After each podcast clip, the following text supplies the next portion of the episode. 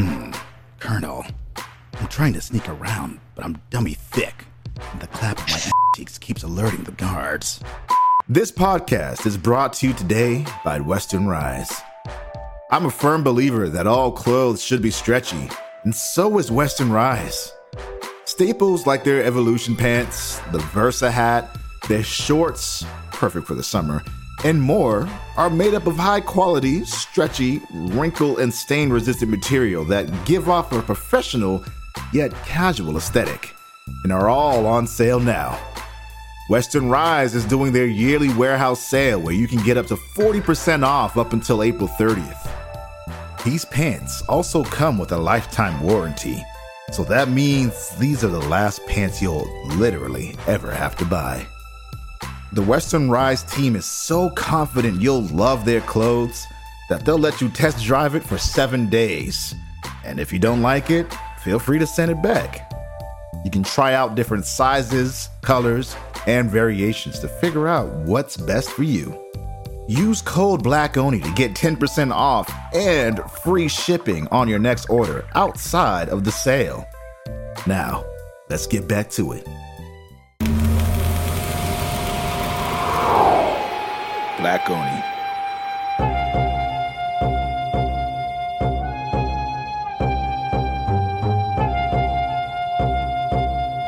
You're now listening to the Black Oni podcast.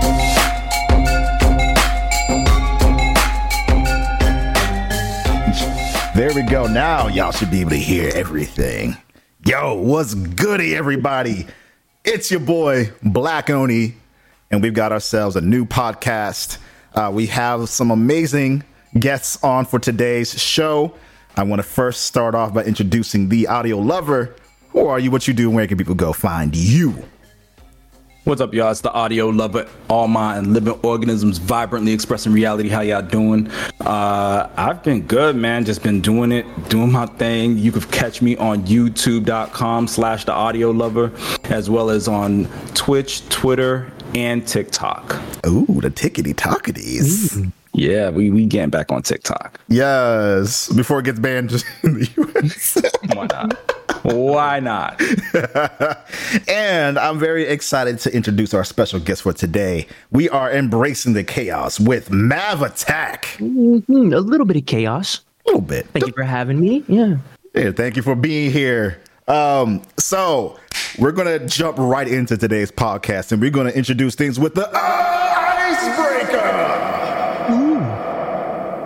My icebreaker is actually a yeah, right, right. it's a little a little spicy. Um, who's the last VTuber that you've watched? VTuber, and I can start this one. Um, because this is a, a friend of mine that I actually met through Naraka Blade Point. Shout out to anybody who knows about that game. Um, but he actually transitioned into becoming a VTuber. He wasn't always. And then I remember it was maybe like three days ago. I was watching him play Apex Legends, and he's first of all, he's so good at that game. Like he's he's just good at games in general, but he was just killing it. I'm like, bro, this is why I stopped playing Apex. Because motherfuckers like you. but if y'all at home enjoy yourselves a VTuber, I definitely recommend checking him out. I'm going to leave a link to his Twitch. Uh, but either one of y'all can go next. Hmm. Well, I actually haven't really seen a whole lot of VTubers. Okay. Um, there's some creators who we've watched in the past who have done speedrunning or different things like that, who have kind of gone from being on camera to off camera and let their VTuber take place. But uh, nobody in particular. I just kind of watch whoever at the moment and anybody who's enjoying themselves, having a good time. That's the most important thing. Yeah, I agree. Absolutely. What about you, audio lover? You got anyone that you've been watching who kind of You you you kind of threw me off on this one. Um, no, because I have. I'm trying to remember because I haven't watched like I've been literally under a rock for the past few months, um, taking tests and stuff like that. And when and I don't watch a lot of VTubing, but there was one specific um, person I would watch as a VTuber. Mm-hmm. I'm literally trying to find them. And this question is for chat as well. Whoever y'all have been watching, I want to know all about it because I, I, I think the, the I think that world is, is pretty interesting. I, I considered Kiki baby. Oh, who was it? Kiki baby. Oh When yes, she when she tubes. yes. That I I I, I do watch that. That Yeah. Because I'm like, who is it? Wait, have you not seen her face before? um. Yes, I have. Okay, okay, okay. Yes, I have. I was about to say I, I've been I've been telling people about her for a minute. But I, like I, the thing is I, I do wa- I do tend to watch people I know more that I personally know or personally have a relationship with um, rather than just you know finding random people I found her randomly on, Okay. on Twitch and I followed her on Twitch and Nice. I watch her stuff from time to time Yeah. um, but it's probably been a couple of months since I've watched her stuff because it's been a couple of months since I've been like on Twitch watching things. yeah. yeah, I've been But yeah, noticing. she she's she's the one. Um, I I just got back within the last month. Right. But yeah, she's the one I've been. Uh, I've, I used to watch when when I watched VTube. you are not the only person that I've heard recently say they haven't been watching a lot of Twitch in general. Not even just like not watching any particular person, just not watching Twitch. So I'm For me, it's personal reasons. I had to. I had to like like I said. I, I had to go in in in hiding and hibernation, do some studying and stuff like that, and and come back out. So life, yes, damn life. Life ain't no joke. life. And if I'll circle back around to my answer, because we actually, before I came out of the box, because I've only been here for about a month. I've, I was in a box and Low let us out of the box. So it's been a month. I have some catching up to do. However, we did earlier on follow uh, some Apex Legends creators. And there's actually one, uh, his name is uh, Hambino. Hambino. That's a fun name. Apex Legend VTuber. Um, but the Apex scene is pretty massive, and there's some really racked out players in there, like really crazy players. So that's one of them. That's one of the the very few. Yeah. And like I said, there's some speed runners who are VTubers as well. They kind of uh, get in. I don't. There's Cat Link used to have uh, VTuber, but I think now it's more so a you know like an avatar, and she's back on screen. Okay. Um, but there's there's a few others out there who do some solid work. Yeah, that's cool. I've always considered like if I should start doing VTubing too, or if if the community would be like, oh, I don't know, I, I like seeing your face, or because whenever I turn my camera off for any reason, people are like, "What the fuck are you doing?" Yeah, I, I, I actually want to do some VTube. But like, if I if I could like really do some streaming again, um, consistently, I think VTubing for me would be the way to go. Um, because I don't always like to have my camera on. I'm not gonna lie. Yeah, I get it. I completely get it. See, there's days where I'm like, man, do I really want to have this camera on? I did it once, and people people were just like, what? Did, what? Where? Why? Why? Where are you? What happened? Like, damn, bro. Like, what if I just have a bad when hair day? Like, like games when I'm playing in the dark or games that's like you know horror and stuff like that. You don't want that bright light on your can on your face, and then you got to play like it kind of defeats the purpose. yeah, it takes you out of your own immersion. Yeah. That's funny. Well, Yeah. speaking of that, and that's a perfect segue. What have you been playing? Let's start with you, audio, since you just mentioned Ooh. you mentioned the Um, atmospheric. Don't want bright lights in your face. I've been playing a lot of stuff, man. Um, as you know, I'm I'm mainly a PlayStation gamer. Um, so I usually try to stick to a three game rotation. Uh, right now, my rotation is just a mess. um, I think I'm gonna finally retire Rogue Company. I used to play a lot of that. I saw you think on yesterday. I, I was on today, Okay. but I think I'm finally gonna retire. Yeah, I, I, I, think I think I did like two a good solid year and a half of that. I'm like, all right, um, I want to play a new a new game as a service game. Um, I only try to stick with one at a time. I think I'm gonna go into Battlefield 2024 okay. Okay. um, as, as my game of choice. Um, I've been playing. Actually, I just spent the last hour playing uh, the Diablo 4 beta. Ooh. Um, it's really good. It's you know what? It's it's one of those games. It's like if you play Diablo, in my opinion, and and don't don't crucify me, people. Uh, but it's Diablo. Okay. You know, like they didn't they didn't make no drastic changes as far as the essence of Diablo. I think they've made some like game changes, you know, for people who really know that game, that franchise. But like Okay. asymmetric, top down, uh, a lot more cutscenes than I'm used to in Diablo. Yeah, I noticed I'm that. used to like like one cutscene per um what is it per act.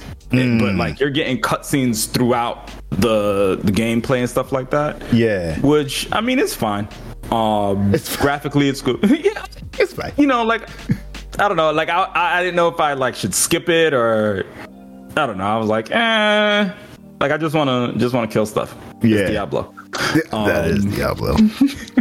Like, I don't need all these cutscenes. It's, it's Diablo. For real. Um, and I'm trying to figure out what Ubisoft I, I want to get into. That's really where I'm at because I'm. It- It's either Assassin, something Assassin's Creed, which is either Syndicate or Origins or Watch Dogs 2. Mm, okay. Um, that's kind of where I'm at. I finally beat Battle Chasers. So Ooh, how was that, by the way? I loved it. Yeah. I loved it. I gotta start. Um, I gotta start it because I still haven't. I loved it. Um, and I played that one because it was on the PlayStation Plus Extra. So that was, and I don't play a lot of JRPGs, but like that one was like maybe 15, 20 hours main storyline. I did 30 just because I did like a lot of the side quests. Okay. Um, but yeah.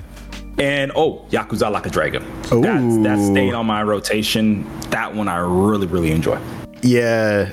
You know, you know me. I love Japanese theme things. So especially like feudal Japan Yeah. theme. So I was thinking about picking that one up too. I'm just trying to like. There's there's so many Oh, you're, games. th- you're thinking about Ishin. Ishin, yes, Yes. yes. I'm playing the one, the the, the other one, the one. Uh, The one before it, like a dragon. Yes, yes, yes, yes, yes. That one, hella. It's turn-based. It surprised me. Yes, Yeah. it surprised me. Hella dope. Hella Okay, dope. okay. Mav Attack, what you playing?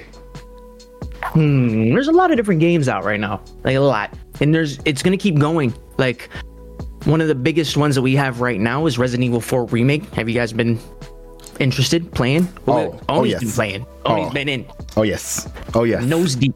no balls deep. Uh, I seen I seen the um short this morning. oh man, I it took me. We're gonna talk about this as, as the next topic, but yeah, I'm I'm trying to like get my output higher, but like it just takes time. Yeah. It takes me too much time because I'm a. It, it's not even that my stuff is perfect. It's just I'm a perfectionist. It's annoying. that's understandable. it, perfection sucks because it halts you from progress, but if you can get over that hump, it's incredible. It feels Mm-hmm. good. It feels freeing because you can be okay with the work that's in the wild, and you kind of, in a way, feel held back a little bit. Mm-hmm. So when you finally push it out there and everything, it's like okay, like we can be, we can feel good about what we're creating. We can take notes of the mistakes or the things that we want to correct for next time. Uh, but we're making progress, and that's the most important thing. I feel. Yeah, yeah, I agree.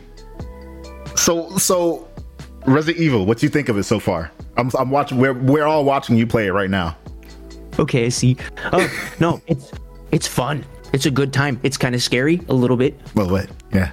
But it has a lot of chaos, and we love chaos. Also, really quickly, I felt called out because you mentioned gaming. Well, you mentioned gaming with the camera off, and you're like, yeah, sometimes we don't want the camera on. And Lowe didn't want the cameras on. He was like, I'm not gonna turn the cameras on. I want to be behind the camera. But fuck that. Oh. Fuck Lowe. Oh, We're here, baby. We're Oh, here. shit. Here Ooh, ooh, chocolate. Yes. we out here.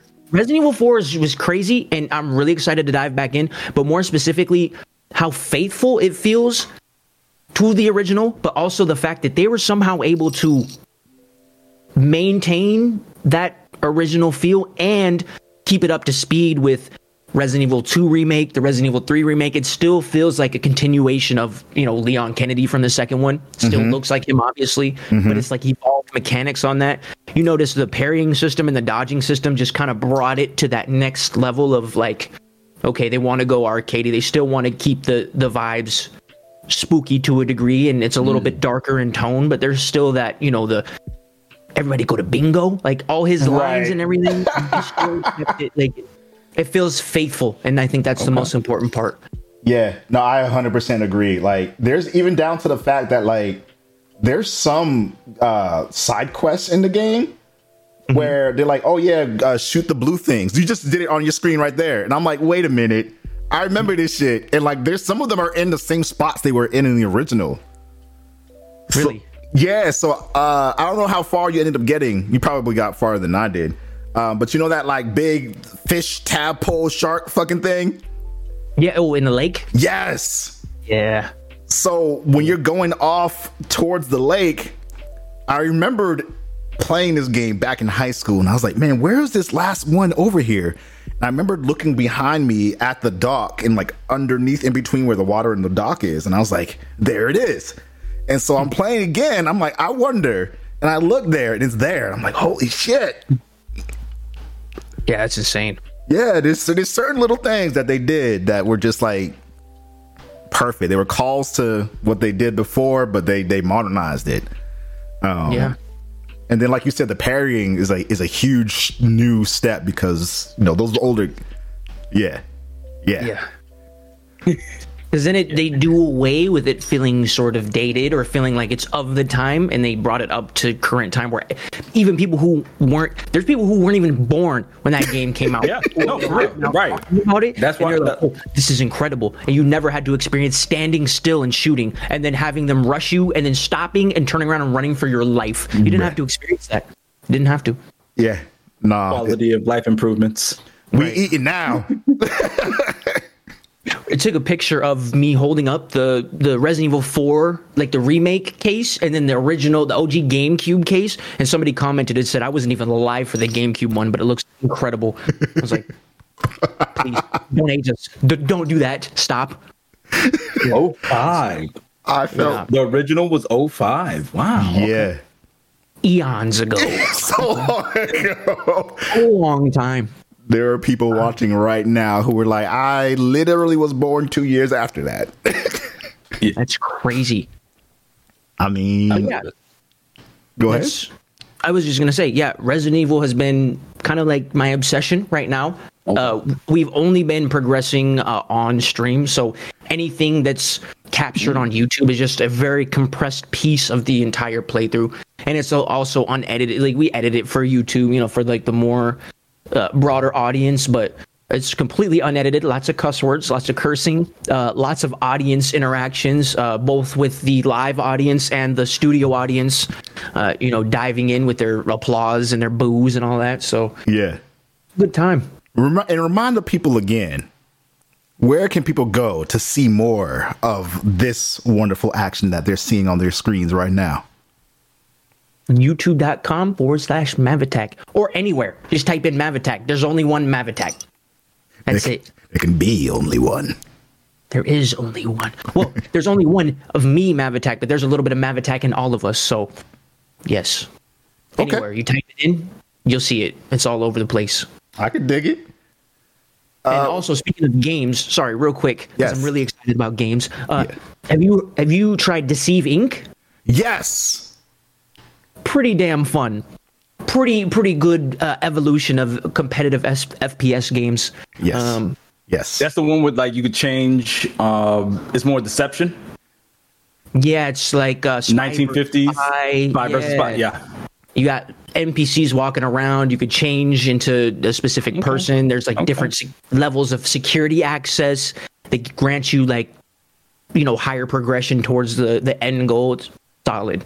Yeah, I'm interested in that. The base premise reminded me a lot of uh, the Assassin's Creed multiplayer stuff, but like FPS Man, version. Run it back, yeah. Yeah. It was Yeah, I remember fun. that. I miss Yes. yes. fun. Walking around, picking people's pockets, Mm-hmm. trying to get caught. I liked the idea of that game, but I just I couldn't figure out how to get good at it. So I was like, "Fuck this game." Happens, But- to the best of us. but for Deceive Inc. though, I agree that game is is like a really really good like in between of you know the typical deception style game, but like a, a shooter. Like if you really wanted to, you could just go out there, balls to the walls. but I don't know that. How, what is your approach to, to, to your matches? What, what do you, where do you find the most success? Well, Low likes to creep around and be as sneaky as possible, but we like a little bit of chaos. So sometimes it's fun to to use a little bit of that deception and grant get your security access, kind of watch how people are moving. But once once this shit hits the fan, I think that's where it gets the most fun, in my opinion. Is when you know you finally figure out where the uh, the the ultimate goal is to steal the treasure, steal the loot, whatever it is. So once that opens up and that's accessible, then it gets a little chaotic because everybody has to all together move to that center chamber, hack that security program or whatever to get the treasure or the item, and that the moments leading up to that are just like the anticipation before the storm. Yeah. So while I like the whole prep phase, I love when it's finally the vault is there. It's time to go in, and guns blazing is usually the approach. And the game has so many different gadgets and different ways you can play. Each of the agents have different weapons. Mm-hmm. There's so many different approaches. You got the jump, the bounce pad that can block doorways, and you can transform into just everyday objects. Like you can be a chair. Just, just I was just walking down the hallway as a chair. People are like, "What the fuck is this chair doing?" Excuse me. Yeah, it's, it's hilarious. I love it. Yeah. it's solid. It's solid. We definitely got to play that because uh, I, I, hopefully custom games are coming too, so we can get like a group of people together and just fucking chaos. Yeah, custom games would be awesome. Yes. Yeah. What else you playing? So we recently dove into the Fatal Frame. I believe it's a Fatal Frame Five remake. Well, not remake, but like a remaster. It was the one that came out on the Wii, but they recently decided to to re-release it and kind of update it for uh, uh, updated consoles. Uh, and that was nice. We only got a few hours into that, but uh, I could tell it's going to be one of those like you're going to spend a lot of time uh, sort of unraveling this story and getting adjusted to because that Fatal Frame has one of the most insane combat mechanics. It's not a gun; it's a camera. Yeah. you're still shooting, but it's just pictures. Yeah. So, you know, it's a good game so far. I like Yeah. it. The Fatal Frame series is a solid horror series, though, with some decent jump scares. Yeah. Creepy, sort of like Ringu vibes. Yeah, like grudge like creatures coming out of the woodwork following you around. And they're all just tortured souls. You're just trying to release them. So it's, it's a good one. Mm. Recommend looking into that for sure. I definitely want to. I want to play more horror games in general because Yes. RE4 was like bringing it back, and I'm just like, man, I I remember why I love this series and this game so much, just because they they just brought the horror and the action, and they just like they gave you both intention. Right. So And good. It feels like that perfect balance. Also, you're speaking of horror games. The Outlast Trials comes into beta soon. Mm. So definitely dive in because they, they they had a big wave of creators Yeah, and saw that. press who got their hands on some gameplay and some earlier stuff, but cooperative. It's got like different uh, like scenarios and segments to go through. It looks insane, and you can defend yourself. oh, you can defend now. Really? Traps, uh, like little explosive devices and ways to sort of manipulate the enemies in, in a way. Okay. Yeah, that's one of the things I've been waiting for for the for that because I, I enjoyed Outlast one and two, but like running away, uh, you, it gets tiring after a while. Yeah, it sure does. Real quick, uh, on the uh, overlay for your podcast, uh, Yeah, I'm the audio lover, and Mav Attack's face is huge. So, yeah, Wow. Yeah. I see it now. no, keep it listen, like that. I like it. nah, listen, listen, Like because the, chaos. camera came on and Discord the don't chaos. like that. Discord don't like that. Yeah, yeah. I was hoping that wouldn't mess you up too much, just a little bit. You know, listen, this it's just that's just the way shit goes. All right, roll with the punches. It's the here. chaos. You gotta embrace the chaos. That's right. you titled it what you titled it. That's on you. it's on me. This is literally all my fault. like all of It it. Hey, it's all a part of the show, folks. It's all part of the show. Listen, look, audio lovers is gonna be a big face for a second. Just don't don't worry about it. He's he's a big, beautiful face in your face. You know what I'm saying? Yeah. It's on purpose. It's was all, all- part of it. It was all intentional. It was part of the plan. Yep. Uh, let me just uh yeah, yeah, move that over there. Uh Uh, move this over here. Look at that. He's a human again. He's not just a face. Huge face. yeah. there we go. Perfect. Ah, we have we have come back into the realm of order. um. So For now. Shit, right? For now. Let's jump into our, our interview section where we learn what makes Mav Attack tick. First and foremost, I want to know where the name come from. Okay, you know what? For this one, I'll let Lo answer this one because it started way before I started. So uh, we'll let him dive in. Okay. Okay. so yeah. So hello. so initially it was, you know, I had an old YouTube channel because, you know, my name is Angelo and I, I kind of had created this username that was just like an older thing that was like based on my, my dad at the time. Like it was just an old username. And then um, I was going to, to, to college, I was going to school, wanted to start a brand new channel. Uh, but I was going to a school in Central Florida, so it kind of had like the vibes like the palm trees, and you know, I I was associating it with like the, you know, like the re- new retro wave, uh, sort of Like guess, Miami neon- Vice. neon 80s, yeah, yeah, Yeah. yeah, like future future 80s sort of thing. Um, and then that was kind of the theme for like the you know the branding the color palette and everything but the name specifically was uh mav is short for maverick and i always felt like maybe you know i was definitely felt like somebody who never never really fit in like a whole whole lot. I felt like i always was rubbing against the grain and that you know being like that for a long time you definitely feel like an outsider even among your peers. And specifically in in school i just there were only a couple people that i really like vibed with. Um i knew everybody in the class and everything but anyway i felt like sort of an outcast sort of just somebody who was just like doing their own thing going at their own pace or whatever and then um because i was starting a new channel i wanted to i had gotten advice from uh, a youtuber that i was watching at the time where it was like uh you know don't if you want to do this and take it a little more seriously, don't necessarily go into it aimless. Have a purpose or a goal, or at least something that you want to focus on before you get started into it, whatever it is. Um, and um, I knew I didn't want it to just be a hobby, otherwise my mindset would have been a little bit different. Right. So I knew that I, I wanted to cover video games. I wanted to review them, uh, do like talk pieces, things like that.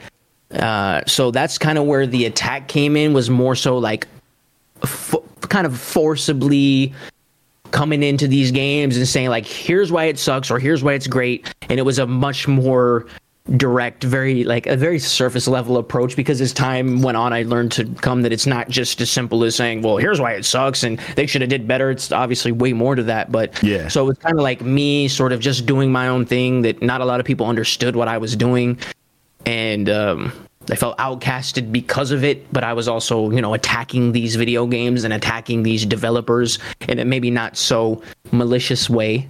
Yeah. yeah, that kind of Kind of just like coming at them like, yeah, all right, let's see what's going on with this. yeah, and mashed them together. And then I used some, like I said, the imagery of like the palm trees, and then uh, Maverick is like a horse. Which it has finally come as Roland has has made made it clear to me. It's finally come full circus because full circus.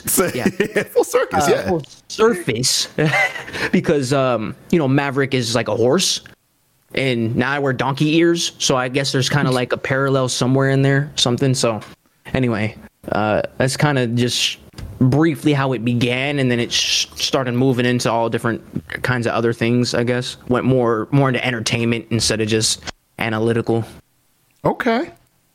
I can dig it. So, in terms of, I guess, the games that you covered then and the games that you cover now, what would you say has been like your, I guess, most consistent thing that you've kind of done? Because everyone has their favorite genre, favorite game, but like, what have you gravitated towards as like a content creator? yeah it's actually a tough one um, yeah. is to put it simply, aside from just saying variety as a cop out, um, it would probably be either shooters or horror games. Um, because I could say story, but a lot of shooter games and horror games have stories, and Right. There's a lot of story based games that aren't that, but aside from it just being variety, I think I've just kind of gravitated towards what I've in, what I've liked, what has stuck with me, and that's that's kind of that's kind of been it. Um, Okay. I think that makes sense. And I yeah, that's things that have been.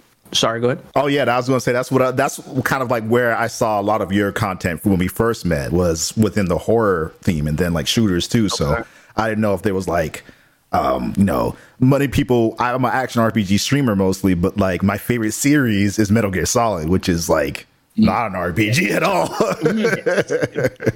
Yeah. No, yeah, I understand that for sure. Um, yeah, it's just more so variety. Like as time went on, it was more like which game is going to help kind of boost the entertainment value of what we're doing as far as commentary or just just goofing off. But um there's there's obviously the the entertainment side and what's what's fun for the viewers and then what I enjoy to to actually play. So um it kind of varies, but yeah. what would you say has been? I want to ask this without like getting. What you, what would you say has been the most challenging part about being a creator? Um, because for for anyone watching at home, um, both I, you and I share the the fact that we both had to take time off from streaming and jumping back into that. So we'll we'll jump into that question after too. But um, what has been the most challenging thing about being a content creator for you? Another hard question. yeah. Um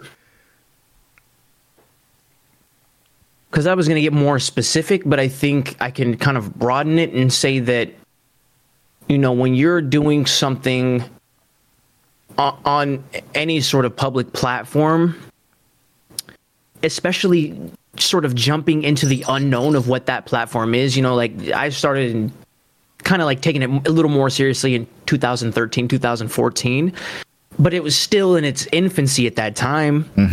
And, ah, man, it just, you don't, you don't really know what you're walking into until you walk into it. And then it's assessing everything after that point. I think the hardest thing was to find, figure out, uh, heal, connect to, uh, get back to myself amidst a sea of fans or viewers, whatever you want to call them, supporters, your peers who might have the good or the not so good intentions for you, um, things that come with rising up in popularity or things that come with um, not being solid or stable in yourself and how you feel about certain things or not being secure in who you are.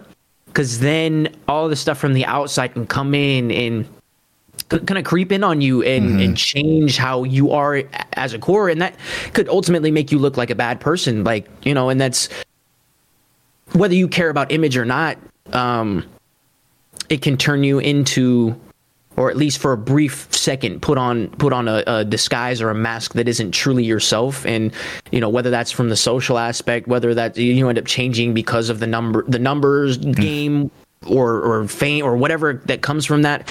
Um so i guess to to simplify it it's just um Staying true. Staying true Yeah. not letting all these influences always a good change how you are change your relationships change Yes. how you feel about yourself, how you feel about the world. When you know who you are deep down, and I guess that, that should nothing else should matter at the end of the day, and that was I think the hardest thing. Yeah. Yeah. What was going into the question I was alluding to earlier? Um, what was it like jumping back into this world after taking time off? Because you took like I, I don't remember the exact. I, I, I feel like it was like nine months at least. It was two years. Oh, It was two years. All right, bro. Like, I was like, wow. I was like, I, I haven't seen anything from Avenel Grit, but my perspe- perception of time is all fucked up, especially after COVID. Like close to two years, I think, because I, I stopped in twenty around twenty nineteen. Right before COVID, that's what it was. God mm. damn. Yeah, and then COVID hit and didn't I didn't create any like it was just uh like let me figure this out. Let me find out where so many things went wrong and just on and on every level on personal business s- spiritual all of it you know everything that encompasses us as humans and uh, whether wh- whether you believe in spirituality or you know like if we have souls or not like i'm definitely somebody who believes in that we're not just a, a human body with you know organs i think that we're this is our vehicle. Mm-hmm. And you know our and we have like higher selves that are the drivers but mm-hmm. um, it was two years and then returning was very overwhelming um, because number one not a lot of people knew that we returned so it was a constant sort of like crawling out of the trenches to try and get back to some form of normalcy or at least uh, trying to get back to those points where we were at before which it is tough when you when you have sort of a foundation or a, a solid point and then it's gone and then now you've kind of have this subconscious standard that's been set um, which is not easy to break from. Yeah. but um, uh, not only that, but the whole climate of uh, digital content creation and, and creators, and I mean, it, COVID brought everybody in the house, and so the, the internet is all you know. So it was like the um, I missed the, the Among Us and all the Phasmophobia stuff, and Yeah. uh, then uh, obviously TikTok blew up, and so I'm coming back to this yeah. right this platform that or this I guess this this different Did world have that is Did you have an issue with like relevancy? Like, was it like when you were trying to come back in? Did you have an issue of like, am I still going to be relevant in this new space? A little bit, yeah. I, I would lie if that if that wasn't a thought. Like, is like, oh, so many new creators have come in, and it's like, is there is there room for me? And it's like, at, at a certain mm. point, I was like, I'm gonna make room. Fuck Yeah. that. Like, there is room, and uh, we're gonna we're gonna do it a different way. But also, something that was harder to grasp was the short form thing. Oh, 'Cause I've God. always been a like you know long form, put quality into it, regardless of what it is, whether you're doing video essays or gameplay, what whatever it is, like put some quality in and not to say that the short form is a lack of quality but it's definitely like just just get some crap out boom crap like it's just looks like it so it's like to do it to to a quality standard and to do it frequently and consistently is very f- difficult Extremely. not impossible but it's it's you got to work up to it so Yeah, I Uh, like I completely empathize and I'm with you on that. Like when I even now I'm still like, am I even relevant anymore? Like sometimes I Hmm. get on and I'm like, I, I try not to look at my numbers because like it's it's it's wildly hard. different for everyone now, especially because like I'm used to seeing some people. There there was a time where you could see people with two three hundred people in their chat all the time. Um, and this ain't even any of us. I'm talking about like people who are used to like constantly um like getting maybe 30 maybe 20 and i know for me when i was getting like 100 people per stream to come back and then to see it to be only 10 to see maybe 20 every once in a while maybe 30 it's, it fucks it, it's it's weird it feels so weird i know it's not a reflection of like who we are as creators and like our status or anything but it's just like It messes you. It messes with you. Yeah, like it's it's things are different, but like what Yeah. specifically is different? Is it me? Is it the uh, people's attention span? Are they not watching streams anymore? Is it like I need to be better? Like Yeah, and and those those feelings are, are all completely valid, whether they, you know, are uh, like an indication of where you see your self worth or your value is like in those numbers or not. Like regardless of how you how, how secure or not you are because of that stuff or, or how that seeps in, it doesn't make it feel any less of a thing. Like it doesn't take away from the experience as a whole of the feeling like that. Um, and because yeah because you could you could be very like very secure in what you're doing. Like it doesn't matter what the numbers are. I know what i provide whatever. But yeah to see like only a couple people see that then it's like this like conflicting sort of like hmm is that the truth? And then it's like you gotta have those times where you're like nope stand firm on that. Like if you believe it then you believe it and if there's people who come in and see that you believe it like you know you you spread that. You put that out there too. Whereas like if you if you have those like kind of like cracks in your boat a little bit and it's like oh we're kind of going down i feel like at least for me people can feel that. They can feel like I'm not I don't feel confident in my work, so maybe like other people might not necessarily feel that. And if I weigh their uh, opinions or their feelings about that in high regards, then then maybe that like validates those feelings a little bit bit more, if that mm-hmm. makes sense. Mm-hmm. no, that does make sense. Stand strong on knowing that you you got some dope shit and who cares what anybody says. Like it's easier said than done, but mm-hmm. you know if you feel good about what you're doing, yeah, like it shouldn't it shouldn't matter. Doesn't mean it's not a thing, but it, yeah. That's true. Uh, audio, I th- feel like you was about to ask something right when I asked something too. Uh, no, no, no. You're good. Um, I, I should have wrote it down because I, I don't remember. no, well, because because it's one of those things. Like I, I definitely understand where you guys are coming from, and and both of you are doing like are, are doing way higher numbers than I am. But I've I've gotten some success on breaking thousand views, two thousand views, things like that. Um, and when I make my content, especially, oh, you know what? I, I got it. So between the short form and the long form content, did you feel that um, you needed to make the, that short form content to make yourself relevant? Like, did you feel like if I don't make this content, um, if I'm still making the same type of content, not like as far as the content itself, um, because you've obviously evolved, but like the same format of content, did you feel like you were going to be irrelevant? Like, did you feel that that was going away? Uh, I felt it were necessary to not do the same thing that I was doing for for a long time. Like I could, of course, I could create the same uh, sort of like entertainment value, but the format has to be to to kind of fit in. As much as as much as the whole Maverick thing it's been like it's definitely like not something where you know I like to go with the crowd necessarily. That's just the type of person that I am. However there are things that if you're especially in your career or things in life that you don't necessarily have to like, but you have to embrace that stuff. Yes. And, uh, you know, my wife Roland has definitely helped a lot and pushed me in that direction because she's very much in tune with short form and posting content all the time, uh, reels, shorts, all that stuff. So uh, it's it's a it's a very it was a difficult hill to get over, but I got pushed aside all my stubbornness and was like, okay, let me embrace it. And and there's a feeling, there's a part of me deep down that thinks that this won't be for the long term. This is a very short term thing anyway, and so you know I'm just kind of like riding it out, uh, joining along, but embracing the the all the changes. Yeah.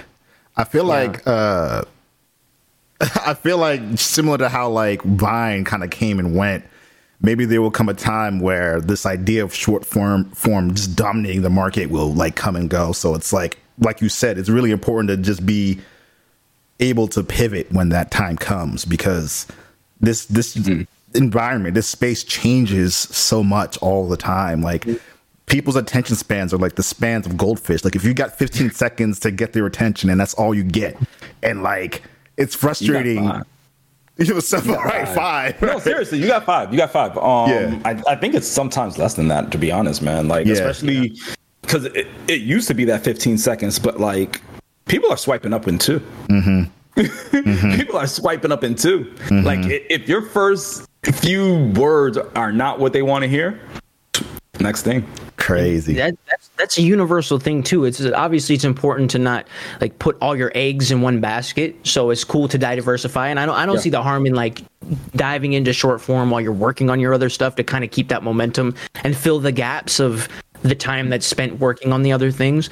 Um, but also in relation to the the attention span thing, I mean, for for music specifically, that's been a thing for a long time. It's especially with like, you know, like record executives or like A and R's. I have like a little bit of just a tiny bit of knowledge of the the music industry, just a tad. But I know that there's people who are looking for music specifically. They'll listen to couple seconds, and if that's not if it doesn't hit you, so it, it's kind of translates to a consumer thing where it's like now it's like if it's if it's not hitting for me, I'm swiping. That's it. That's crazy Yeah, crazy. the music, yeah, the music has changed a lot, man. Um, There's no buildup to music anymore, unless you specifically last listening to house or dubstep, which dubstep ain't even a thing anymore.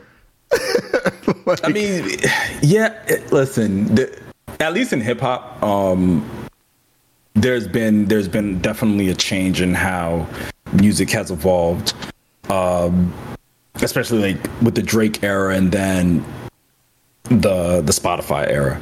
So mm-hmm. you you look at the Jay Z era, which when like he made Blueprint, literally the blueprint from the Blueprint, every album after that emulated that that track list, right? Like you have your intro, your hard hitting song, your single, your lead single, then your second single. Like lit, like the way Jay Z's Blueprint is literally a blueprint for every album. like legitimately speaking, uh, yeah. like that's why he released that that way. Um, and then Drake kind of um, he didn't create it, but he standardized the how the song structure should be. The two the two verse structure, right? Like songs used to be whatever it was. Um, you have three verses, hook, whatever. Sometimes you have songs with two verses, but that was not the norm. Nowadays, norm. Now, actually, since Drake, it was the norm, but nowadays it's like you can't verse, find a you can't find a song with with, with, three or four verses. Yeah, they barely have two. Like yeah. it's like hook, verse, hook, done. Like let's go. Yeah. So yeah, but I, I guess I guess the in, the industry as a whole is just evolving. Hmm. So, final question before we get on to the rest of the podcast. This is the final question that I have. Um, what would you say is your your next step your next step in terms of creation or in terms of like i don't know merch or or like you know what what's what's coming? Okay. Uh i'll let Mav-Attack answer this one. Uh so yeah we got quite a bit going for now, uh, this past month and some change has just been to gain the momentum, uh, to pop out of the box and to kind of show, hey, like we're here, we're here to act a fool, act silly, be hee hee ha ha, goofy, make stupid faces, all that stuff, just to let people know that it's okay to have fun and to laugh and to look ridiculous. Mm-hmm. Uh, but we want to take this uh, sort of away from the studio. Obviously, we have, if you catch our Twitch streams or shows, uh, we have our main stage. You know, we have like all the green screen stuff set up and everything.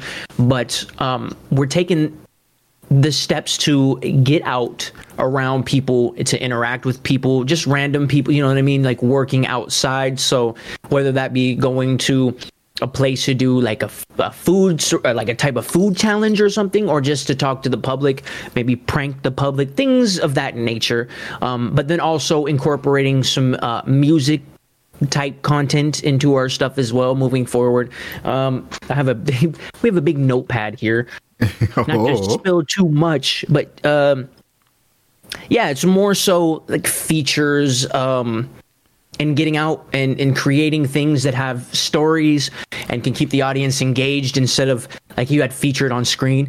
Um, which I was looking kind of cute. Uh, yeah. nav moments of uh, the past month. So that's like all some of the not all, but some of the best moments of our past month of creating. Um, so those are those are fun to do, but we want to try and push forward for more engagement, more getting out in front of people, street performance type stuff. So yeah, it'll go from in studio to out, and I think that's a na- another natural evolution of of the creation as a whole. Okay. Oh, yeah. I know I said there was one last question, but this is my last last question. Um, my wife and I have been like making every once in a while some content together, right? We'll, you know, we have this cat video we put up together, or you know, we're like doing home improvement stuff. Um, what's it like working with Roland because she, both of you, before you even met, were content creators already. And yes. what's that been like? Like I, you mentioned earlier, how like she motivates you to do a lot more short form content, and you know she's mm-hmm. she's consistently like always making stuff, always doing stuff. So that must have been like crazy to see when you weren't making content, and now to go back into it. Yeah. No. Well, Low definitely was like, mm, I don't like this short form stuff. Oh, it's not the future. It's just a fad here and there. But we said, shut up. Shut the fuck up. Embrace it. Be quiet. You don't have to like it, but you have to embrace it, bucko. Uh, but no, she's been a huge support, not just helping get Mav-Attack up and running. We couldn't, literally couldn't do it without her. But to be able to have somebody who's even more creative, even more creative, has more um, of a a forward vision, can see a little bit forward as to what's happening. Sometimes the decisions, even we don't even understand. She'll make a decision and be like, okay, we'll go with that, and then we'll see. You know, a few months down the road, it's like, oh, that's what you meant. Hmm. Like she She do be seeing the future. She do.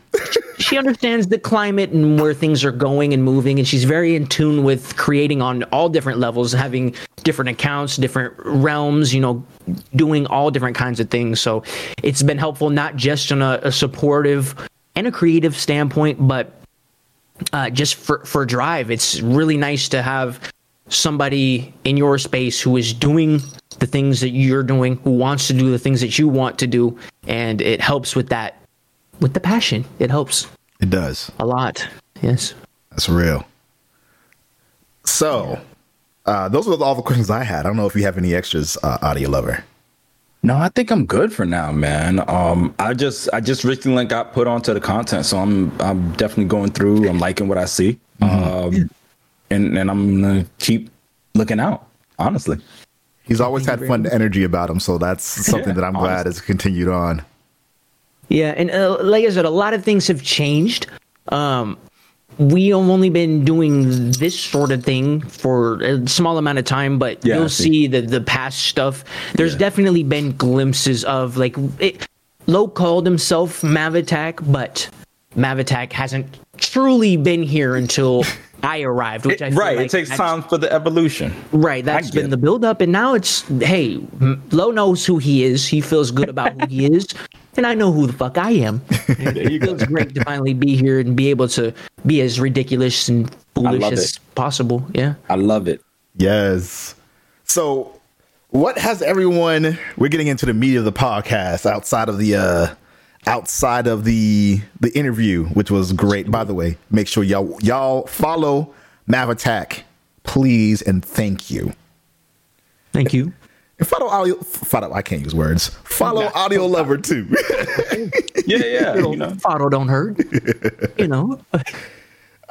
so I, I would uh, hand this over to Audio Lover because he had some uh, some things about Lance Reddick's legacy that we wanted to go over. Yeah. Um he passed uh recently. I want to say within the last 2 weeks. Um things blur, so I think it was the week prior.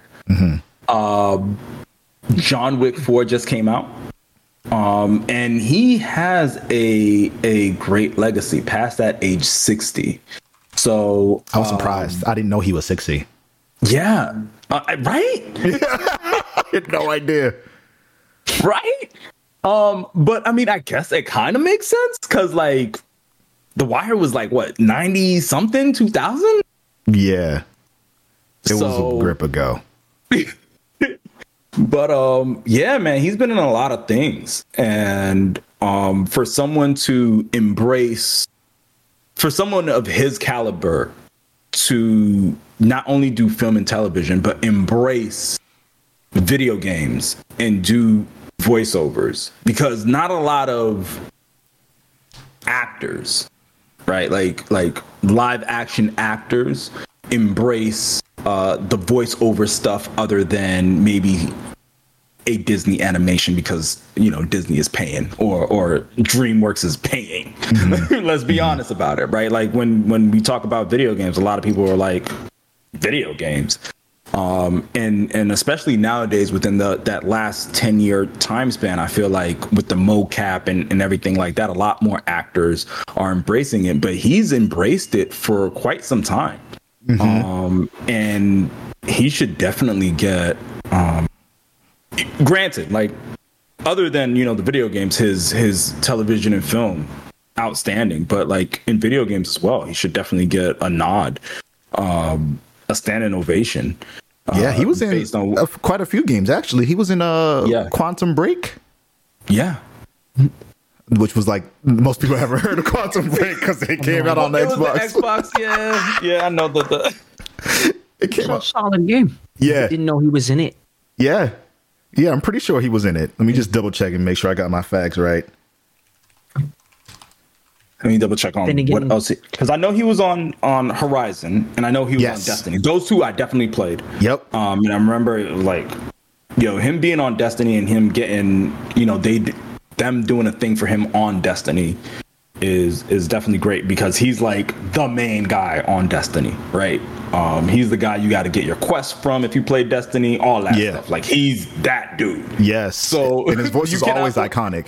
Yeah, like you cannot play that game and not know he's in the game. Just point blank, period. Right. Um, Yeah, he was in, and it, I was just, I was like, I know I saw him, and I saw him in like, because what Quantum Break did, which Xbox just, anyway, they did the like TV show, video game thing. They just wanted to push TV as much as possible, so they made everything about TV, including their games. they were too early. They were too early.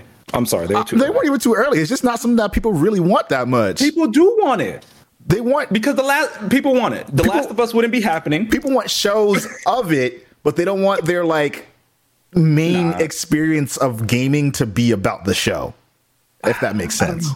I would argue, but that, that's the that's another day. That's another day. I would more acceptable in this climate right now is what you're saying. It would be like a people would be okay with that idea versus like being like, uh, what is this? We just want the game. Yeah, yeah. I feel like 2014, 2013. I think it was a little too early. I think people didn't realize it. Um, it was it was the way it was going. Yeah. Um, and it was always going that way. Um, I think there was a small minority that maybe wanted it, and the and the the majority was just you know like they didn't they didn't understand they didn't see the vision, and now it's just transmedia is everywhere. Like it, that's what's happening. They just want it done right. I think that's what it really was. I think that's what that what the issue actually was. yes, a hundred percent. A hundred percent. Because prior to 2013, there were not a lot of good video game adaptations or video game television film crossover adaptations that were good, mm-hmm. and that was the problem. Mm-hmm. You know, I'll I'll still argue that that I so the idea of like the Halo show, for example, that shit's cool because you play the game. All right, now we get to experience Halo in this different way, right? It's it's this. It doesn't even have to be exact to what Halo did in its themes. It just has Yeah. to be like in spirit the same, right? Same thing with The Last of Us. Like they changed a bunch of shit in The Last of Us They did. um, but they kept the spirit of what it was the same. Um, I liked the idea of Quantum Break, but again, their whole hook, their whole what was Quantum Break? Quantum What Break was it? was a game How that was that play? uh, Quantum Break was a game that you played, and Mm-hmm. throughout your play session, the decisions that you made also affected what happened in the show, or rather, it. So there was a show. Oh yeah, no. Well, the show was in the game, Ah. so while you're playing, it's like showing you the show, and it's like Okay. I want to still be playing, Okay. and so it's it's it's literally removing you from the act of playing. Okay, that's different. That's But imagine, right? Imagine somehow you play the game, Yes. you link it to like a Netflix account. Yes. And then you know how Netflix has interactive games? Yes. What if it took the data from your game and it tailored the show based on how your game played? okay. That would be kind of I'm, crazy. I'm kind That'd be of dope. Right. I'm, I'm kind of with that. That'd be Um, dope. I mean, that's kind of what Telltale did. Too did. early. Yeah, I'm kind of with that. What'd they do with that? Or So what the, Telltale they did that actually with um they did that with a few of their games actually if I'm not mistaken they did that with uh with the Wolf Among Us. So what they did was people who play the Wolf Among Us the first one um or the, the first chapters they took a tally of everybody who gather who did the particular things and like whatever choice most people made they actually made that kind of like the standard choice moving forward for the rest of the story. So like if you chose to keep someone alive versus killing them you know they there was like some clause then there was like they're going to now um make something else happen because people chose this not bad. Okay. Okay. so they, they, Um, they got a little some I don't want to deviate too much. You're I right, you're kinda want to circle back to, to the Lance thing. Uh, Yeah. But is there anything um, you guys want to say about it? Um, anything you remember or or enjoyed, like your favorite experience, um, favorite um, performance of his? I'm trying to think about where else I because I know he was in a bunch of stuff, but it was all like so many different things. I got something. Um, so I didn't, I didn't see him before, like, uh, like the past maybe, maybe like the past five years. Like he was in the original John Wick movie, correct? Mm-hmm. So maybe that point is where I first like kind of noticed, noticed it, not noticed him, but took took note of Right. his abilities. Um, and he's incredible in that. Uh, saw some behind the scenes of him sort of discussing his character in the John Wick films, and they were saying, you know, he was he was from Africa or was he Nigerian specifically? I think so. I They, think so. Yeah, they, they mentioned that he was from there, but he didn't have to do an accent. He was talking about how well, you know, we want to give this character a little more depth. We want to give him this sort of authority and make him feel like you know he actually comes from a place of of uh or he's of i guess higher higher status or authority in the place where he comes from. But it was that sort of uh creative switch where it's like you see you know the person the artist uh, whoever they're playing inject their their feedback into that character to boost or enhance that. And i think that's really incredible for you know an actor or an artist to go into a role to be able to boost it up like that. It really shows that you know film television what, whatever the medium may be that it's like a collaborative effort in its fullest because he could have just went along with that and just showed up to the job and been like cool but it, it would Yeah. have probably changed the dynamic of the character and even the story. It wouldn't have given that sort of layer. Um, and also a, a more recent performance which actually was a little bit more memorable for me because it was a little more recent regardless of how you feel about it the resident evil show the uh, the re- the re- kind of Mm, he was in reimagining that. retelling Yeah, yeah. he was uh, Wesker, uh, the main the the villain kind of. Yeah, but I uh, didn't see it yet, but I, I still want to. yeah, no, it's uh, without spoiling. Well, because hopefully you know that Wesker is supposed to be the villain in the main ones, but it's kind of a different adaptation, not necessarily, but it's, Yeah. it has a whole different twist. Anyway, he he did a phenomenal job at sort of giving this uh, a warm, comforting father figure at times, and the hey, I'm in charge. Don't cross me. Yeah. want to fuck you up. Okay. Yeah, So I think he he has he's he has or he's had incredible range. Like it's, Yes. the range Yes. has been so just from the very few um, uh, performances that I've seen, um, and it's really sad that you know somebody who's who's so involved in in their industry like to that degree um, has passed on. But yeah, yeah, I feel like um the my most memorable performance of his was definitely in Horizon. Um, on, uh, the Horizon, the first one. I still haven't played through all of the second one yet, but um, he was he was again like you said like I think one of the consistent things about all the performances that I've seen of him is that he's always had like this dignified but powerful position. Even in John Wick, where he was like Yes. c- technically the servant of all the people working for the establishment. Like he was also like the dude in charge of the establishment while it was there, right? So like he was holding everything together.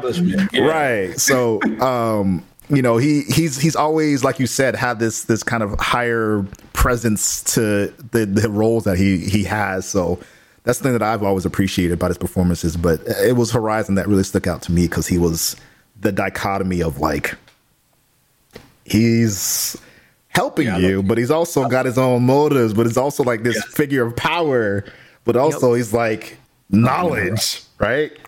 Yeah, That's he was been- dope in Horizon. Yes.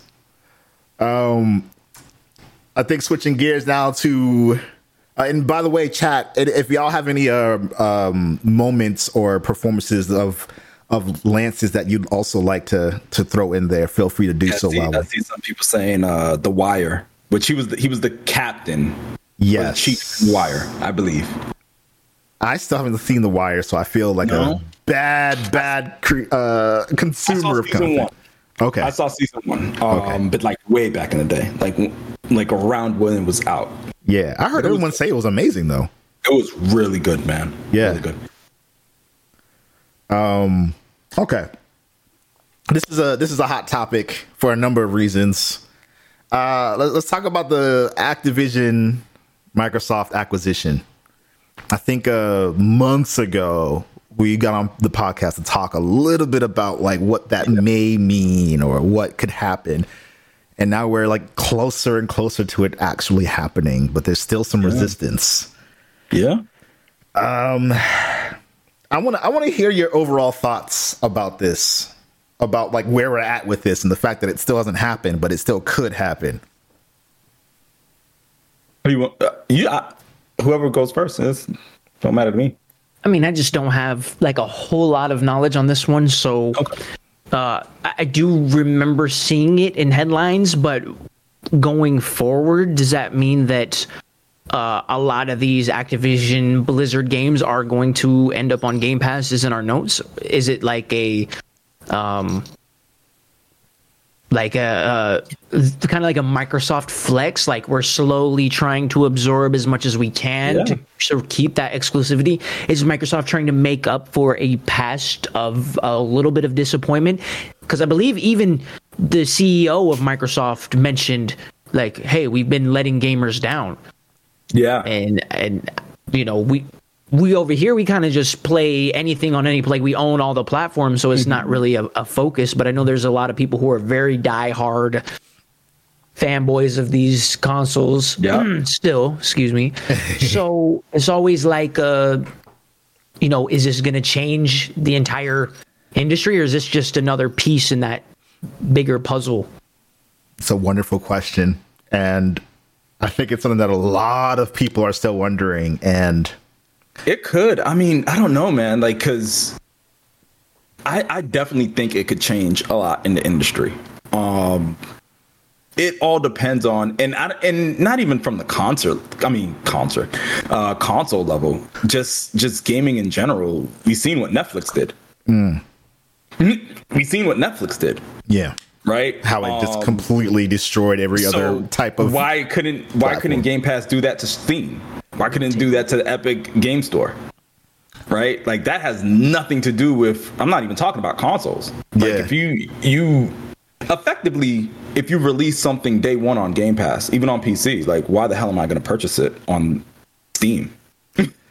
like why would I why in my right mind would I actually want to do that? Like it's so, gonna be on the I'm I'm and you're talking about like Call of Duty. Right. I'm a little I'm I'm very nervous about where this goes from here. And here's so, why. Like that's what that's how I feel. It, it none, I don't think it has anything to do with fanboyism. Um and I and I think that's the main um talking point. But go ahead, Oni. I'm sorry. No, no, no. I didn't want. I didn't mean to cut you off. You keep, you keep going. go, go, go. Because I, I definitely want to hear. Um. So, like, my biggest fear at this point is like where we are in the world, like AI art is now this like massive juggernaut of a force, and I've used it before to see what it can do and what it what it's capable of outputting. And it, it once you figure out how to really use it, it's fucking insane. So we're now reaching this point in our society where I feel like a lot of our experiences have just been cheapened overall where like we talked about the short form content and like how our attention spans as a species has gotten so low that like even having regular conversations with people outside of social media or just like in real world it's like all right where are you going with this? Like i i catch myself sometimes like not liking small talk anymore because like the idea of like just talking to people without like needing to, some, get something right out of it we're so used to this instant gratification in our world and video games, regardless of how much AI art you use to produce them, are still extremely expensive to make. They take a ridiculous amount of time to make. And once, even when we have the tools to make all that easier, it's still work we have to do to make it good. And maybe AI will allow us to just fucking do that automatically too. I don't know, but like then what are we consuming anymore? Is it like is it a thing that some that that people came together to make or is it just like what we've been told we want? And I'm I'm like I feel like I love Game Pass, especially because like, you know, as a as a freelancer especially, I'm able to get a lot out of that that subscription. I can download many different games. I can download every but what is that actually doing to the studios over the long run? What is that actually doing to the gaming space in the long run? Like why would I spend the money on the thing when I can just get that and like 30 other games releasing in the next few months for $15? And I don't I don't Yeah. it doesn't seem like a sustainable thing. Um and it doesn't seem sustainable as like a player to like have to consume that much to get your value out of it. Yeah. And it doesn't seem sustainable for the developers, even though they get paid by Microsoft for doing this. And some studios it's really good for them because a lot of people might not have tried them out unless it was on there. Or Sony. I mean, I mean Sony. granted, we're we're, Yeah. we're talking about you know the Microsoft deal, but you know Sony with with their PlayStation Plus Extra, Yeah. um, Amazon with Luna, yeah, Right. Netflix with whatever they're about to do. Like, and Netflix got some games, man. I like their mobile games. I'm not gonna lie. yeah, there ain't nothing wrong with that. I don't know. I think we've gotten to that point where like it's just gotten so hard to justify the the prices, but also like if no one is buying games anymore and only you know playing a handful of them at a time, then what's the incentive to then like really make these games great, as opposed to just make it quick, make it easy, make it accessible, and make it Yeah, you know nine hours. Median is different, man, because Yeah. I mean I know other other um, medians in the industry, you know, television, film, music, go through the streaming, but like music, you listen to a, you could listen to a song, you know, a million times, right? A movie you could watch a dozen times. Um, and you could watch a different a dozen different movies, right? And and get to beginning to end. Music, same thing. Games is like it's so different. It's so different because it, you could really only play and and and remember one game at a time, maybe two games at a time. But like once you start, you know, getting into your games as a service or th- or several long form games, it's like, what happened in this one? Mm. How do I? How do I? Right? Like how do I? Sh- not shoot, but like, what are the mechanics again on on this game versus that game? And you'll be like, yo, I forgot how to play this game. I got to start over, or mm-hmm. whatever. Games are totally different, man. Totally different. Mm-hmm. And do you need like 400 different games in your backlog? I have that right now, and it's insane. So, like, I'm trying to play those games at least at some point, but I don't know. I like about the acquisition specifically. I feel like this is going to sound rude, but I'm gonna say it anyway. Go ahead. Microsoft had the audacity to lay off how much was it? Ten thousand workers, Ah, yeah, that's right. and they're probably laying off more as our recession is like imminent. Plus redundancies. plus redundancies, right? Of course, that happens in the yeah. tech industry. Um, but it's okay for them to purchase Activision Blizzard when you're just kind of like letting go of these people's livelihoods just to just to just to flex and say, all right, now we have this this publishing juggernaut, and for what? Who Is it who's, flex? who is this? It is a flex. Who was this for? They bought all these other studios and other companies. They bought Rare. What have they done with that? They've bought Ninja Theory. What have they done with that? They've bought they've bought all these other people, and you can argue for a lot of these other games that came out from these studios, they just weren't to that level of quality that you would expect if they got bought by some publishing juggernaut who's giving them money. It's like, all right, what did we get out of that? Now you're buying Activision Blizzard for what? Just just focus on what you're doing and what you have and invest in those things and make them better. Like Question. the issue isn't the fact that they don't have games at all, it's that the games that they do have that are exclusive aren't that great. So like you need to be focusing on that before you start thinking about buying everyone else because then it's going to be Capcom, then it's going to be Square Enix because Square Enix they've been slimming themselves down to get acquired. Like Yeah. they're Yeah. going to be next. Okay, so and that that's the segue. Um, do you think Microsoft, after this acquisition, if this acquisition goes through, do you think they will have the ability to acquire another game studio unscathed? Yeah, because at that point it's like, all right, well, um, well, actually, you know what? monetarily, yes, but in terms of Right. if the FTC will will jump in and be like, That's y'all I mean, are fucking unscathed. forcing it.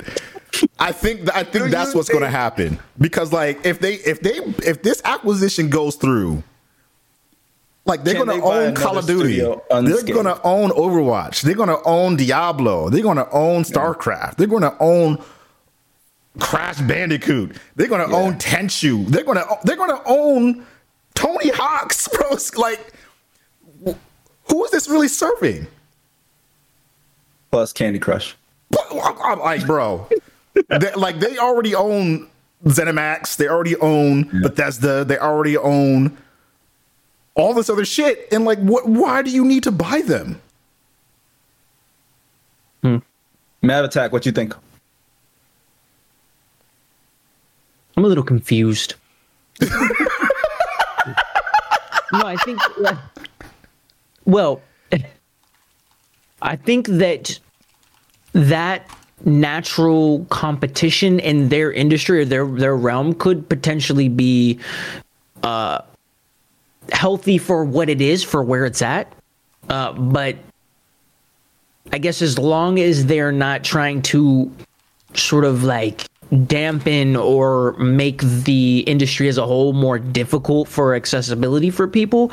Now, this isn't to say that you know this this is going to impact people's lives and their jobs and everything. I'm not I'm not commenting Right. on that, I guess, because I just don't understand. But I think as long as they're not buying all, acquiring all of these studios and then putting exclusivity on it or saying, hey, like you're not allowed to publish on a different platform or you're not, and then kind of make a weird divide that's already there, kind of in a way. Well, if I guess if we're looking at like fanboyism and all that stuff, or "Mm, Xbox is best.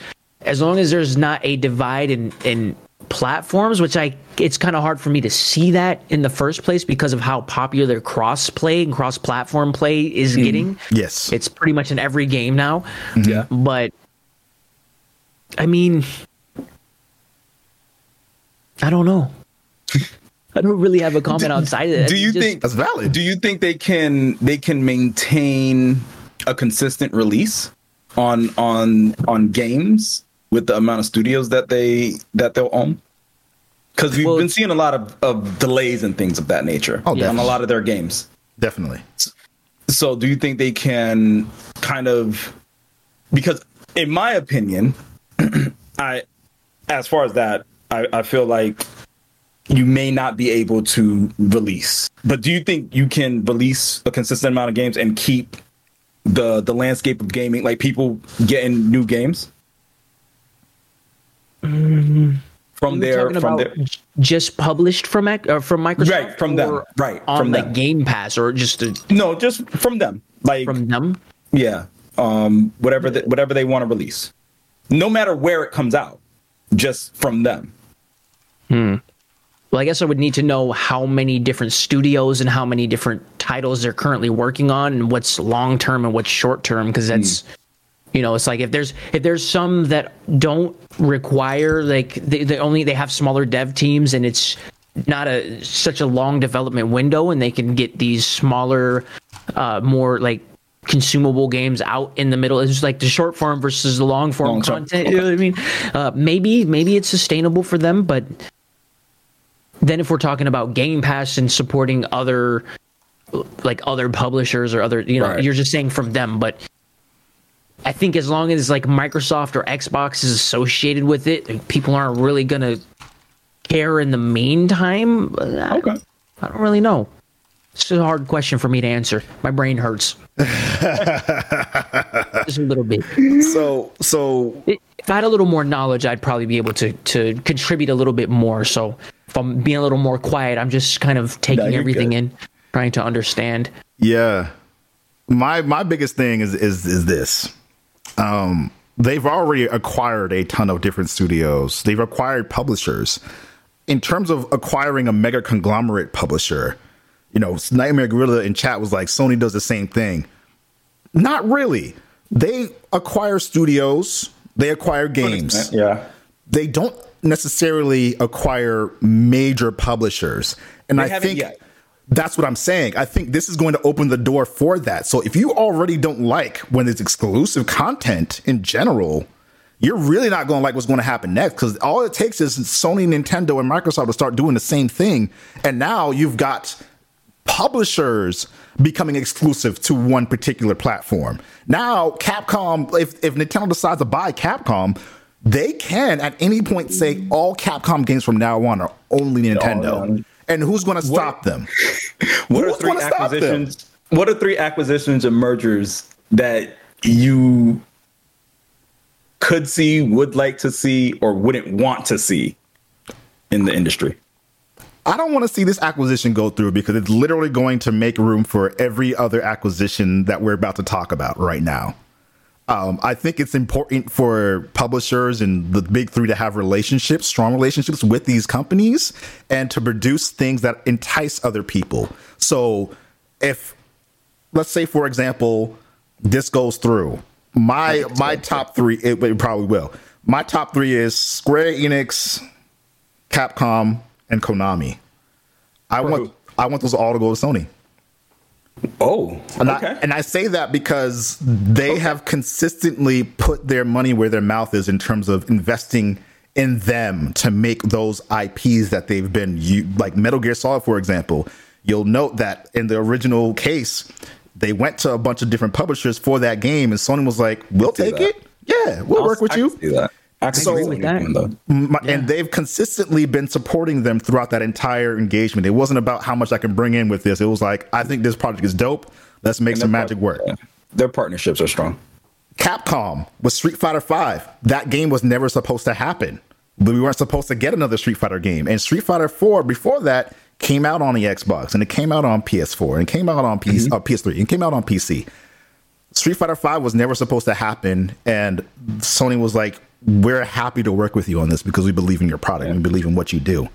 It came out and it was dog shit, but they still continue to support them throughout that process. now we're getting Street Fighter 6 um, the, the same thing can be said about a lot of other Capcom games, right? Like Capcom with with Nintendo, they've worked with them on Resident Evil 4. It was exclusive with them for a while. And again, like I have no problem with games being exclusive or being time exclusive. I think that's healthy for for competition. Competition. Yeah. But then when you like buy the entire publisher itself, and it's like, well, you know, everything's off the table. And one of the questions that was posed, Mav, when you asked, like, you know, as long as it's not inaccessible to the other people, Microsoft bought Bethesda and was like, all right, now we're going to make Redfall exclusive, Starfield exclusive, and um, we're making our next other game exclusive. Like they're making a whole bunch of exclusive games now that they Yeah. bought them. Yeah. Even though they said that their idea is to make their stuff as accessible as possible to other people, that's that's that's true, but also not true. And again, Yeah, there's nothing that wrong with kind of making money, exclusive content, but then you're buying like everything under this giant umbrella. It's like, bro, Right. come on. Right. 20 years worth, 30 years worth of, of experience and, and, and releases and saying like, hey, no, now it's only for this. Um, I get it. I get it. I just hope nobody touches THQ Nordic. They're some of the best out there. I love them. Who, who would, I don't know what would you, so you, so that, that's one you wouldn't want to see get acquired. My question is, I guess who, like, if it who whose best interest would it be in to acquire them, and how much money would that take? Because THQ Nordic is massive, and the amount of studios that they've absorbed and taken, there's, I mean, not taken, but given life back to. There's Yes. so many series, uh, different titles that have just completely rose from the dead because of them. Um, that would be that would be an interesting one. Um, Would you be mad if like Apple took them? Oh wow. Oh wow. I only It could asked happen. because because because that was that was Microsoft's thought process on the Activision um, on the Activision acquisition. Um, they they came out and said there are other entities outside of the game industry that want to get into the game industry. They want to acquire publishers. To Amazon in the back, like right. I actually want Amazon to acquire a company. To be quite honest with you, Because they have studios. specifically one company. I want them to acquire one publisher. Is it Ubisoft? It is Ubisoft. I knew it. I knew it. I knew it. And why? Why? That is the no like they need to acquire Ubisoft. That is the no brainer. they should. Um, why? Because Ubisoft is the number one studio publisher right now that has taken transmedia to the next level. Um, everyone is playing catch up.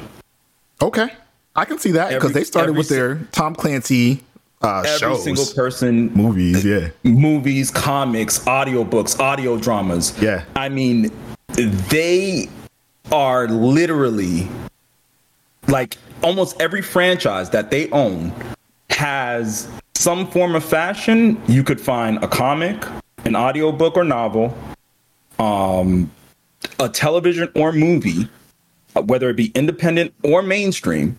Like they've done it. And what Amazon has currently as far as infrastructure, if they buy Ubisoft, you're talking about Audible, you're talking about Kindle, you're talking about Amazon um, Prime Video, Prime Video, Twitch. like everything. everything. and digital goods because And digital how you goods. feel about them they tried to slip nfts in and people are like stop enough Right. Like, okay well in 15 years when it's the norm yeah you know when it's regardless of how you feel like that's a natural step in a, in a different direction um, that could potentially give you those uh, rights for the things that you buy online versus just physical tangible goods right Yep. But yeah, that that's the one. I think that's the one. Like if if and Amazon needs if Amazon wants to be taken seriously in this game space, they need someone like uh, Ubisoft. I wouldn't want them to touch like a Take Two or an EA or anything like that. But like I feel comfortable with Ubisoft. especially because Ubisoft games are like uh, I don't want to say down right now, but their their most recent releases and their like upcoming I'll, games I'll are say it. I'll say it. Ubisoft is good after year one. period. period. Period. Period. Period. Period. Bro, literally since Black Flag, Yeah. like, and, and Grant, I think maybe outside of like the the um, what is it, uh, Far Cry series, like. yeah, It you literally it literally takes them a year yeah. And After then- the launch, yeah, after launch and everything is like popping. You'd be like, yo, where was this game a year ago? Yeah. Because this is a hit. yeah. I agree. I agree. It's a hit. Like I that's agree. how it is with Ubisoft games. yeah, Literally. But let them cook yeah. just need time to yeah, you gotta let them cook. It's like everything from the, the Tom Clancy stuff. Look at Rainbow Six Siege. I know that Uh, launched in a sad state, but it's so good now. It's so good. bro, um freaking Ghost Recon. Um even Yeah. like like their Assassin's Division. Creed, the, the division. Yeah. Like, bro, like you Yeah. took a year, you let that marinate. oh. For honor, yeah, yeah. eating. You yo, for honor still cooking. Uh-huh uh-huh they stick with their shit. I will say that too. yeah, they do. They do. yeah, But you gotta let them cook for a year. You gotta let that cook. yeah. So Yeah, I mean, like honestly, I don't know. I feel like we, so much of the discussion is about like Microsoft and and and place and uh, Sony, but Nintendo, like they've just kind of been doing their own shit. you and think like they, Nintendo needs to purchase anybody? I think they they the, the whole point that I was making should? about micro they they probably should, but they don't really need to because like they're they again they're in their own lane. Like they cultivated their own developers and How their own studios. I mean, Mario Odyssey is still sixty dollars. It is. it is. so like, and people are still buying it. Yeah. You know, Pokemon. They, they actually, you know what? They need to acquire. They need to acquire a new studio. They don't even need a, a new publisher. They need a new studio to help them with their Pokemon games because they've been fucking those up. Yeah. Which ones didn't you like? Because I I'm I just got my Switch and I'm playing a little bit of what is it, Shield right now? yeah, Scar- yeah, like like Lawson said in chat, Scarlet and Violet were major oofs. Still fun to play because it's Pokemon, and I love Pokemon. Okay. Everyone loves Pokemon, but like Okay. major oofs like the technical issues the graphical issues the like the non-advancement of gameplay mechanics and there's still no voice acting in it like There's no voice acting in Nintendo games. there is there isn't Is there? yeah I feel like Nintendo games can't handle voice acting. mario odyssey has voice acting no, it doesn't. yeah it does No, it doesn't. It has some voices. Oh man, Nintendo is really sound fun, effects. but I feel like it's just always like a little behind the curve, especially with some of the technical limitations for how ambitious some of their games have wanted to be. Yeah. Like we have okay, like Breath of the Wild, yeah, it's solid, but Voice acting is a technical limitation of Nintendo. you could see that they want to expand beyond the scope of some of these projects and ideas and then it's just like not to say that the handheld is bad or anything like that but i just imagine a world where nintendo finally have a console that's you know uh, up to par with like custom gaming pcs ps5 you know the current gen consoles I don't know if and then to see that. where the right because they're Bayonetta. Bayonetta has voice acting. Sorry. Go ahead. you're good.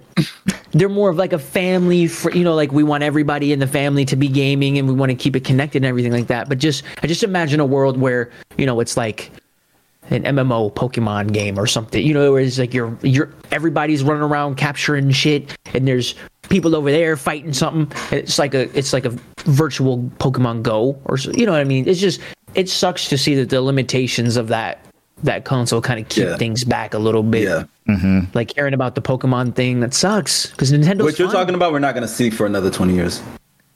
Wait. Rats. Oh, right. For them having voice acting in Pokemon. no, no, for, for like for, for like that that technical advancement and voice acting, because because voice acting that's like another 200 megs, bro. Like So, so there are games on Nintendo. So Fire Emblem has it. Okay, Xenoblade Chronicles has it. you googled voice acting in Nintendo games. I did not, but. I'm about to. That's how bad it is. I want to see a Wario epic. Wario with voice acting going on an adventure, like a Wario World sequel or something. yeah, Something fun like that. Ooh, Yeah. that'd be nice. I, I would. I would enjoy that. Um, chat. I would love to hear your thoughts in the comment section down below about who you would like to see acquired or who you would not like to see acquired in this space. But uh, I know I've kept my my guests here for a long time. I want to respect their time and respect you all's time as well. So, before we end today's podcast, Mav Attack, once again, where can people go to find you to experience Mav Attack? A little bit of insanity. Uh, you can literally just type Mavattack anywhere in YouTube, Twitch, or on Instagram, posting uh, shorts or reels. What is it called over there? One of those. Uh, Twitter, sometimes here and there. Um, TikTok, of course. Just anywhere. You just type Mavattack, and there we are, looking goofy. Love it. That's about Yeah. it. And where can people go to find more of the audio lover? Yeah, the audio lover at all socials. Um, that's the audiolover.com, audio lover on YouTube, Twitch, Twitter, TikTok. Um, I am on Instagram, but I don't be on Instagram, so don't worry about that right now. um, and yeah, uh, Amazon, look at Ubisoft, and Take Two and EA. Maybe I should merge. Ooh, interesting. Interesting. Huh. I didn't think about that, but it would make sense. No, that that would be the worst fucking merger in history. Actually, I mean, they would dominate. They would. dominate. Bro, you're talking about Madden and GTA 2K? Madden. Madden and 2K? Why? That I mean the uh, the sports the sp- no yeah you're right the sports sector of gaming would just be completely Mafia monopolized GTA? completely monopolized holy shit Mafia and GTA? well here's the thing again. That's why I said it. That's why I said it. here's the thing again this opens the door for that kind of shit to happen I, I would, I would, want, I would love and hate to see that happen at the same time. same same Straight Same. up. yeah y'all know what it is keep it locked here blackoni.com to see all the Black Oni goodies um but yeah we're going to continue yeah right we're going to continue the stream with some more uh resident evil 4 after this actually now that we were talking about that earlier Hell yeah. uh what you gonna be playing today mav or actually not today just day. Yeah. But uh, the next time, I think it's back to Resident Evil. I haven't been able to stop thinking about it. Right. I'm going straight to the firing range, and I'm getting S on everything, and I'm getting all the tokens and all the little bobbleheads or whatever they are. Yes. I need them. i need them Yes. did you beat it already No, I think we we finished the lake. Okay. The lake section. That's where I stopped too. Ooh, the lake. yeah, Yeah, Leon so I saw- sleep in the boat. Yeah. that's where we stopped. yeah. That's what I saw from Oni. Mm. And that big ass, I don't know what the hell that was. That was that was scary. that was huge. I was like, what is this? Yeah. Wanted to eat our cheeks. It did. Oh, disgusting. Take the whole shit. All right, chat. We are going to transition in a bit, but we'll play some music and then uh yeah. Oni, you still selling the comic? I am, and actually, Drop, drop. Come on, Oni. Stop playing games with people. Link. um, okay. So I just made it available on Amazon as well. So if you type in Anikata on Amazon, it will actually show up. Let's go. Only the Let's go. digital version so far, but uh blackoni.com slash store will take you directly. Uh oop. Lost shot up with the command. yeah, I got you. I got you. there it is. So uh, blackoni.com slash store will take you to where you can check out the comic book. Uh, we also did make a digital version available for you to download and purchase through the website as well. Nice. Much love to you all for being here and for for the amazing conversation that we had. Um, can't wait for the next podcast, which uh, to be determined when it is. But yeah, Thank you for having Let me know. absolutely. Thank you for having me. Yes, and make sure everyone go follow both the Audio Lover and Mav Attack, please. We're out of here. Thank you, and we out. Hey, the Juggles! Buy that comic.